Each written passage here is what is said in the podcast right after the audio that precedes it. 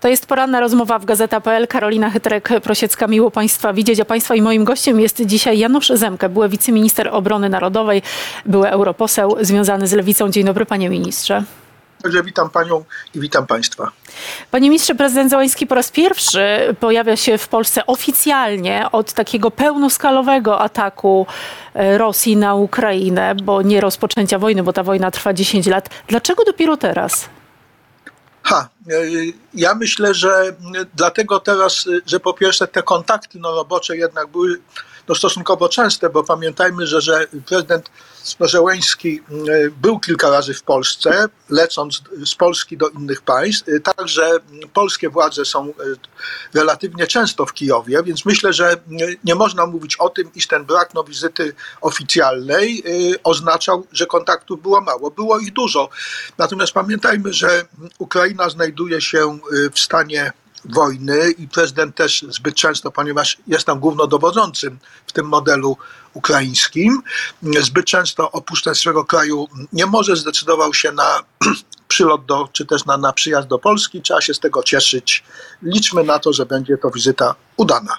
A ma pan takie poczucie, panie ministrze, może taką, taką łyżkę dziegciu e, trochę tutaj dołożę, że trochę zagęszcza się atmosfera w sensie zrozumienia społeczeństwa dla nadmiernych polskiego, dla nadmiernych wydatków, także w sensie gospodarczym. Widzimy, co się dzieje z polskim zbożem, z importem e, towarów. E, być może to jest moment, gdzie trzeba oczyścić trochę historię polsko-ukraińską. Czy ma pan taki moment, że ma, ma pan takie poczucie, że to jest wizyta symboliczna także z powodu przełomu tych stosunków, czy nie?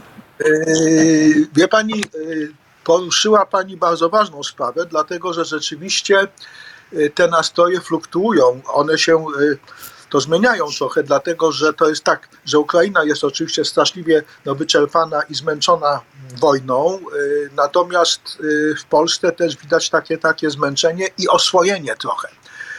O tym też by trzeba mówić, mhm. więc myślę, że to jest właśnie bardzo dobry moment na tę wizytę. Sądzę, że ona przypomni dramaturgię sytuacji w Ukrainie, ale także ta wizyta powinna z całą mocą uświadomić, że Ukraińcy nie walczą przecież tylko dla siebie, nie walczą tylko o siebie, tylko także walczą o nas i w jakim stopniu walczą za nas. Więc ja uważam, że z tego względu ten moment jest dobry, bo on przy tych takich różnych wahaniach opinii i nastrojów, że pozwoli to także jakby odbudować poparcie Polaków dla tego, co robimy, jeśli chodzi o wspieranie Ukrainy. Bo to też nieprzypadkowe spotkanie z mieszkańcami Warszawy, pewnie prezydent, ponieważ ma mu towarzyszyć też małżonka, co też bardzo ciekawe, więc prawdopodobnie też będzie chciał podziękować Polakom za to, jak się zachowali na początku wybuchu tej agresji. No, oczywiście, oczywiście bardzo dobre, dlatego że w Polsce po takim okresie pewnego wahania zaangażowało się we wspieranie Ukrainy państwo i zaangażował się polski rząd i tu wątpliwości żadnych nie ma, ale, ale zwłaszcza w tych miesiącach pierwszych gigantyczne poświęcenie wykazało społeczeństwo polskie. Właściwie znaczna część rodzin, przynajmniej te, które miały takie możliwości i warunki Ukraińców przyjęła, ugościła. Zresztą należałem do tej, tej bardzo licznej rzeszy ludzi, którzy Ukraińców spali, także przecież miałem u siebie tutaj przez, przez kilka miesięcy panie no, z Ukrainy. Więc społeczeństwu Polski, obywatelom, różnym organizacjom pozapodowym, władzom samorządowym, tutaj kapitalną rolę, należy się za to po prostu no takie proste słowo dziękuję. No właśnie, bo jakby co do roli polskiego społeczeństwa chyba nikt na świecie nie ma wątpliwości, ale też w takim wymiarze militarnym i politycznym my mówimy o tym, że jesteśmy takim głównym partnerem wspierającym Ukrainę, ale czy to też nie jest tak, że ta kolejność wizyt prezydenta Zońskiego, bo Par Londyn, Paryż, Bruksela, a najpierw Waszyngton i dopiero potem Polska nie pokazuje jednak naszego miejsca w szeregu w pewnym sensie jako partnera w, tym, w tej sytuacji? Myślę, że ta kolej oczywiście przypadkowa, przypadkowa nie jest. Z punktu Ukraińców, gdyby się tak spojrzeć, to fundamentalną rolę, jeśli chodzi o dla nich, odgrywają Stany Zjednoczone. Bardzo się angażuje Londyn. Polska, no może Paryż mniej akurat. Więc to wie pani, to troszeczkę burzy ten taki mit, który, który że tak powiem, krzewią władze polskie, że właściwie y, wspieranie Ukrainy to Polska. Nie, Polska jest y, bardzo ważna. Polska się zachowuje w tej sprawie moim zdaniem y, dobrze, ale to nie oznacza, że jesteśmy tylko my. Wie pani, ta, także dosyć mało się mówi o wsparciu, jakiego Ukrainie udzielają no, bałtyckie kraje, no bo każdy przecież y, może udzielać tego wsparcia na swoją miarę. No, zupełnie inne możliwości mają Stany Zjednoczone, potem Polska, a zupełnie inne możliwości ma y, Estonia, Łotwa czy Litwa. I także te bałtyckie kraje, my w stosunku do swojego potencjału demograficznego, do swojego produktu krajowego brutto, y, świadczą tę pomoc na bardzo dużej skali. A, no właśnie, skoro pan poruszył ten temat, panie ministrze, to czy, czy pan by się zgodził jednak z tym sformułowaniem, że Polska obniżyła swój potencjał e, militarny w sposób taki ryzykowny, wspomagając Ukrainę? pewne e, informacje. Wie pan, ja ponieważ mam teraz troszeczkę więcej czasu na, na różne analizy i na e, różne przeliczenia, więc podam, e, co mi wychodzi z tych, tych takich moich wyliczeń. Otóż my przekazaliśmy Ukrainie mm, ponad 20% swojego ciężkiego sprzętu. Dzisiaj większość zdecydowana czołgów w Ukrainie, które ona otrzymała, to są czołgi z Polski. Więc myśmy, Mhm. jeśli chodzi o tak, tak, tak, jeśli chodzi o czołgi, no to mm, przekazaliśmy, wydaje mi się, że tak y, około 40% tych, tych czołgów, które mamy. Przekazaliśmy bardzo dużo armatohaubic, haubic i tak dalej, i tak dalej, więc y, w sumie, w sumie y, jeśli chodzi o takie procentowe mm, poparcie w stosunku do potencjału, jakie się ma, to wsparcie polskie jest największe.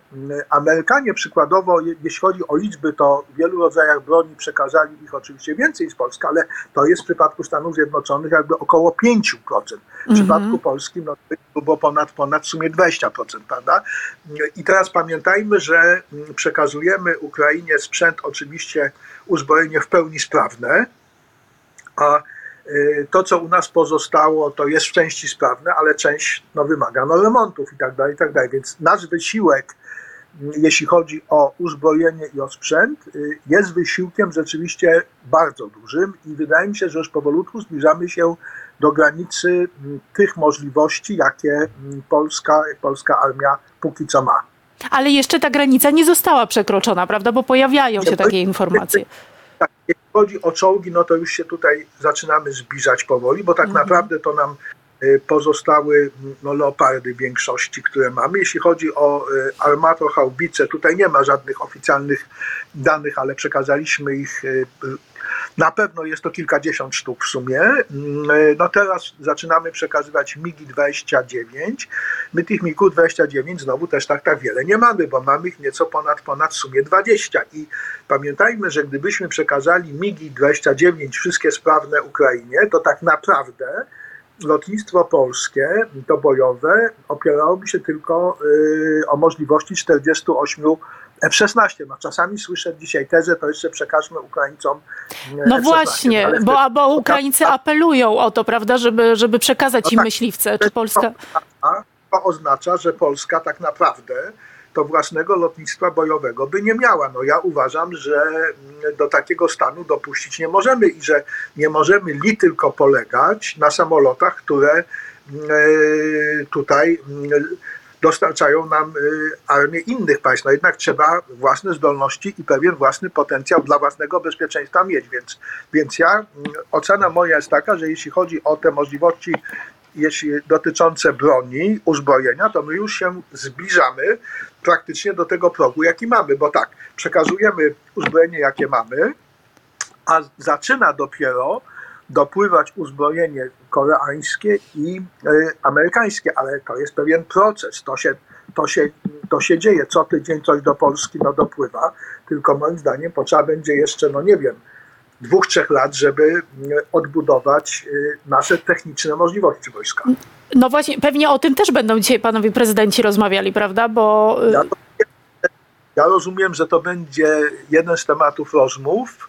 Y, Na pewno niezwykle istotną sprawą dla Ukrainy jest y, wsparcie związane no chociażby z amunicją, prawda? Tak. Bo y, to, że jeżeli Ukraina ma mm, dla przykładu ileś polskich krabów, no to y, jeżeli one mają walczyć skutecznie, a się tam okazują na tym froncie efektywne, no to oczywiście musi być zasilana, musi być zasilana w amunicję ciągle, bo w warunkach bojowych tej, tej amunicji bardzo dużo, więc to będzie na pewno y, jeden z tematów rozmów y, z punktu Ukrainy ważny. Także, także tutaj myślę, Polska y, może Ukrainie pomóc, jeśli chodzi o kwestie remontowe, bo w czasie wojny znaczna część zbrojenia ulega no, zniszczeniu. Czasami jest to pełne już nicami. Uzbrojenie nadaje się y, jeszcze do remontu, więc my takie możliwości remontowe też, y, też mamy w Polsce i zdaniem tego pomoc Ukrainie powinniśmy. Otóż to, no właśnie, bo jak słucham Jensa Stoltenberga, który mówi, popieram plan pokojowy Zeleńskiego, ale Putin nie szykuje się do pokoju. Rozwiewa nadzieję bardzo mocno. Szykuje się na więcej wojny, dlatego jesteśmy zjednoczeni w determinacji, by pozostać na dotychczasowym kursie i wspierać Ukrainę tak długo, jak będzie trzeba. Polska w takiej sytuacji będzie musiała w pewnym powiedzie- momencie powiedzieć Ukrainie nie. I to będzie bardzo trudny moment.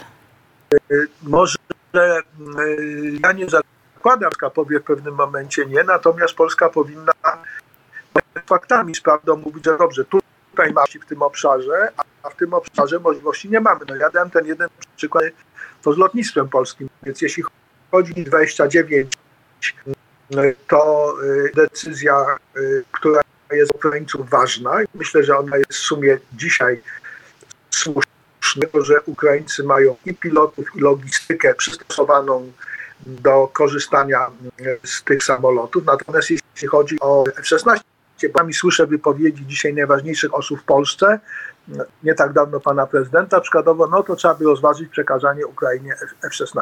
No ja się pytam, ale, ale dobrze, no, no po pierwsze to jest pytanie, czy Ukraińcy będą mieli możliwości, żeby je wykorzystać. Moim zdaniem oni takich możliwości dzisiaj, takiego przygotowania mm, pilotów, techników, logistyki całej nie mają, a po, a po drugie, no ale dobrze, no ale y, co w tej sytuacji Polska? No jednak my też musimy sami o własne bezpieczeństwo mm, dbać.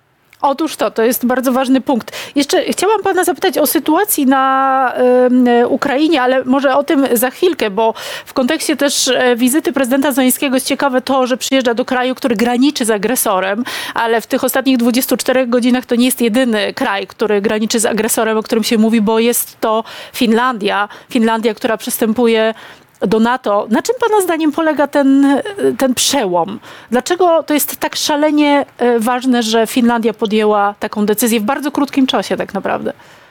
To jest ważne, to, to znaczy i decyzja i Finlandii, i decyzja Szwecji są punktu NATO, ale także naszego decyzjami o fundamentalnym znaczeniu, bo pamiętajmy, że mm, cała polityka, mm, jeśli chodzi o Finów przez ostatnie kilkadziesiąt lat, to była polityka neutralności, że dobrze, Finlandia była członkiem Unii Europejskiej, ale NATO nie stara się zachować status państwa neutralnego, więc kończy się neutralność no, Finlandii. To trzeba to z całą mocą podkreślić. Y, Finlandia wchodząc do NATO staje się nie tylko formalnym członkiem, ale także wnosi bardzo dużo możliwości różnych, y, jeśli chodzi o samo NATO, więc y, z punktu Polski, a to, to może być y, jeden z naszych najważniejszych partnerów w NATO, dlatego że my powinniśmy też rozwijać w NATO różne stosunki o bilateralnym charakterze. I akurat jeśli chodzi o Finów, to mamy tutaj, y, powiedziałbym, bardzo dużo,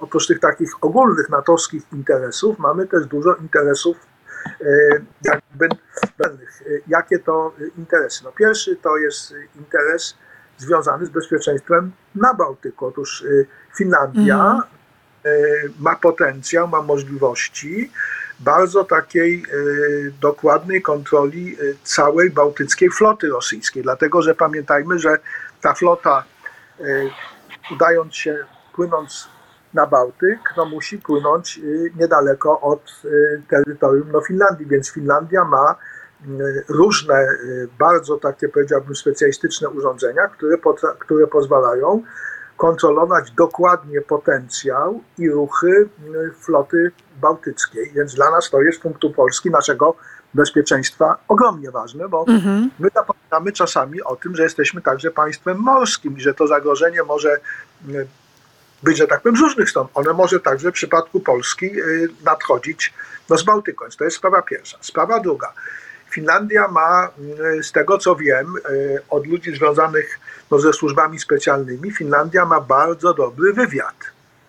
Ma bardzo taki dobry wywiad no, wojskowy, zwłaszcza elektroniczny, osobowy, więc jak zakładam, w interesie Finów jest uzyskiwanie pewnych informacji, które ma Polska, ale także w interesie naszym, powinna być bardzo dobra współpraca wywiadu polskiego i wywiadu fińskiego. Wreszcie e, Finlandia ma pewne rodzaje broni, takie jak my. No dla przykładu, my mamy leopardy i Finlandia ma leopardy. Tak. My teraz do Polski sprowadzamy armatonochaubice, a Finlandia już te, już, już, już te armatochaubice z Korei Południowej ma. Y, my będziemy mieli F-35 za kilka lat. Finlandia zorganizowała przetarg, bo nie jak Polska, która tam kupuje z wolnej półki bez niczego, tylko, tylko Finowie zorganizowali porządny przetarg.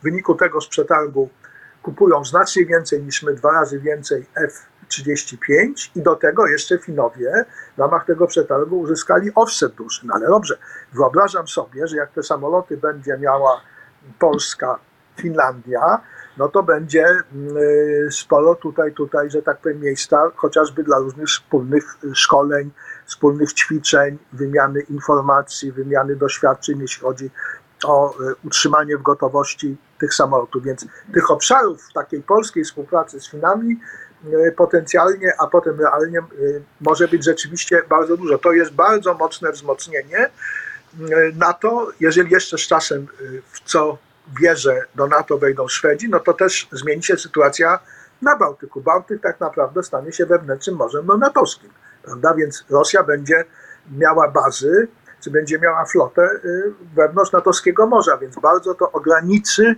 możliwości rosyjskiej floty. Bardzo ciekawa analiza, a do tego jeszcze Finlandia też ma ciekawą armię, w dużej mierze opartą na, na rezerwistach, więc być może tutaj też wymiana doświadczeń e, istotna. To jeżeli tak pani redaktor zadała to pytania, byłem e, kilka razy w Finlandii w armii i byłem także w tych jednostkach opartych o, o obronę terytorialną. Mm -hmm. To jest to, co tak. mamy, a Finowie e, mają, mają gigantyczne rezerwy, tam się wszyscy młodzi ludzie nie tylko szkolą, ale co mnie bardzo się podobało, przypisani są do konkretnej no, jednostki. Powiem pani, nie zapomnę takiej pewnej sceny, dobrze, bo, bo brałem udział w ćwiczeniu takiej, takiej jednej no, brygady obrony opartej o e, tych żołnierzy ochotników, e, rezerwistów. No i po tych, po tych ćwiczeniach udaliśmy się jakby do kantyny dużej. A tam w tej kantynie było wiele takich starszych pań.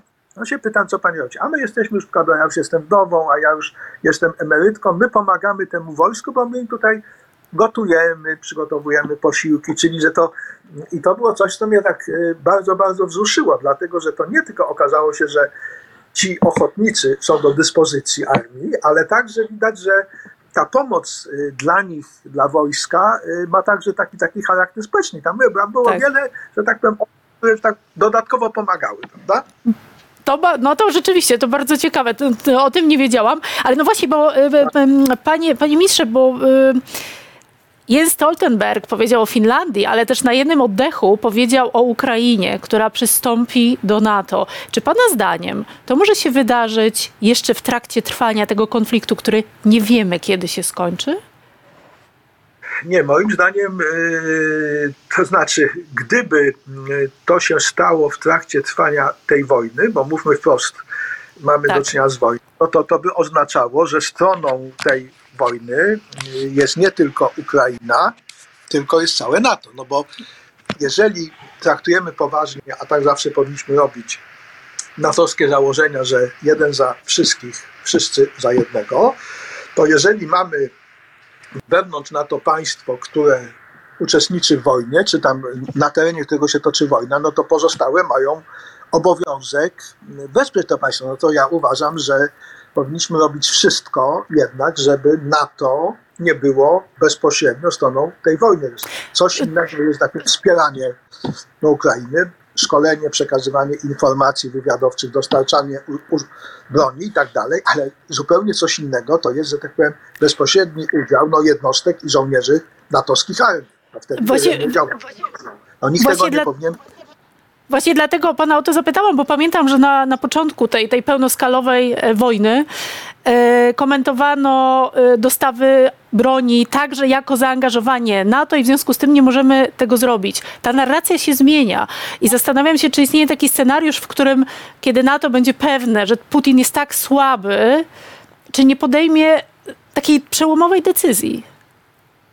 Nie, moim zdaniem y, na to takiej decyzji, jeżeli Ukraina będzie w stanie wojny i wojna się będzie toczyła na jej terytorium, to moim zdaniem y, Ukraina w tej sytuacji nie powinna członkiem NATO zostać. Inna sytuacja byłaby zupełnie, gdyby się wojna zakończyła, y, gdyby, że tak powiem, nastąpił jakiś, jakiś trwały rozejm, Ukraina wyrażała tego typu wolę, to wtedy można to rozważać. Natomiast w momencie, kiedy na jej terytorium toczy się wojna, czyli potencjalne państwo natowskie brałoby udział w wojnie, to pamiętajmy, że pozostałe mają też obowiązek wesprzeć to państwo, to mamy wojnę NATO-Rosja. Ale ja jestem dość ostrożny, jeśli chodzi o mm, taką tezę, że Rosja zupełnie się wykrwawi, y, bo jednak pamiętajmy, że Rosja, y, moim zdaniem, y, tak na końcu, to Rosja ma jednak dwa dość istotne argumenty, nawet gdyby, gdyby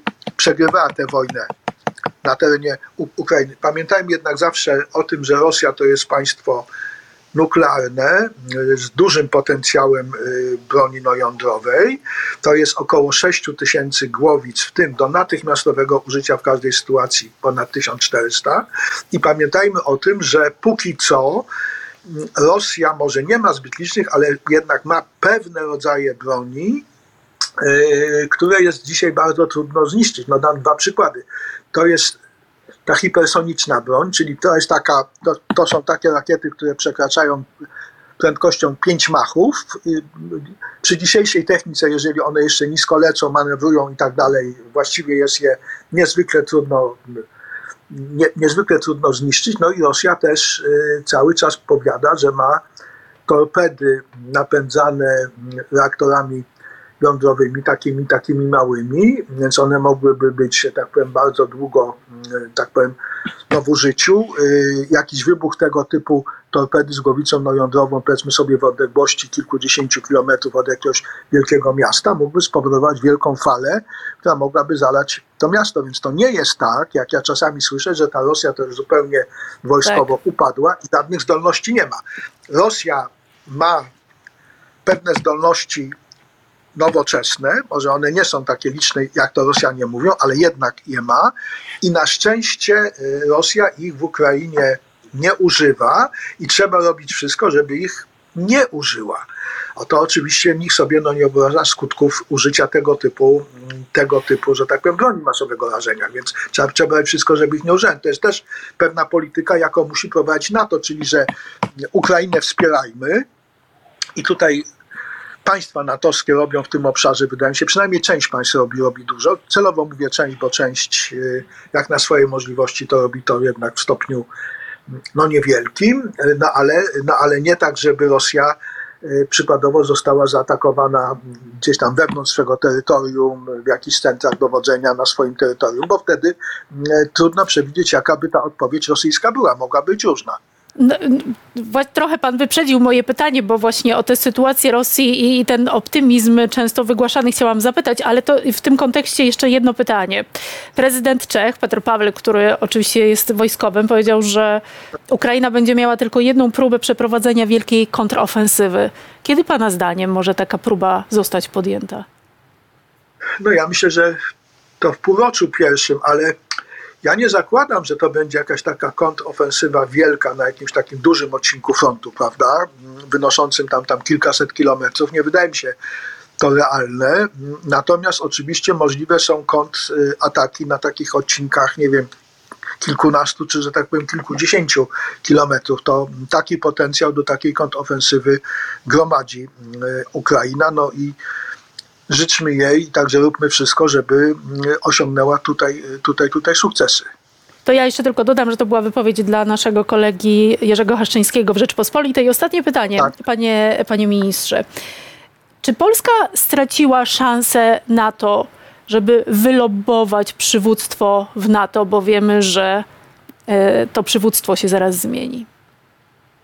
Y, Tak, ja- my, moim zdaniem my nie mamy szansy na to, żeby Polak stanął na y, czele NATO. Nie wykluczam, że to będzie y, ktoś y, tutaj, tutaj z tej, tej części mm, Europy, ale nie wydaje mi się dlatego, że, że, że Polska powinna prowadzić bardzo taką y, aktywną mm, politykę, y, mając jakiegoś no, dobrego kandydata, a mówi się słusznie, że mm, y, były prezydent y, Aleksander Kwaśniewski byłby, że tak powiem, świetnym kandydatem, ale to przecież, wie pani, no nie jesteśmy przynajmniej no, naiwni. No, polski rząd y, no, nie ruszy palcem, żeby y, postać typu, typu Aleksander Kwaśniewski została sekretarzem generalnym NATO. Być może to przeszkadzać nie będzie, ale jakiejś aktywnej polityki w tym obszarze mm, bez wątpienia polski rząd nie podejmie i tutaj bym no, nie liczył na sukcesy.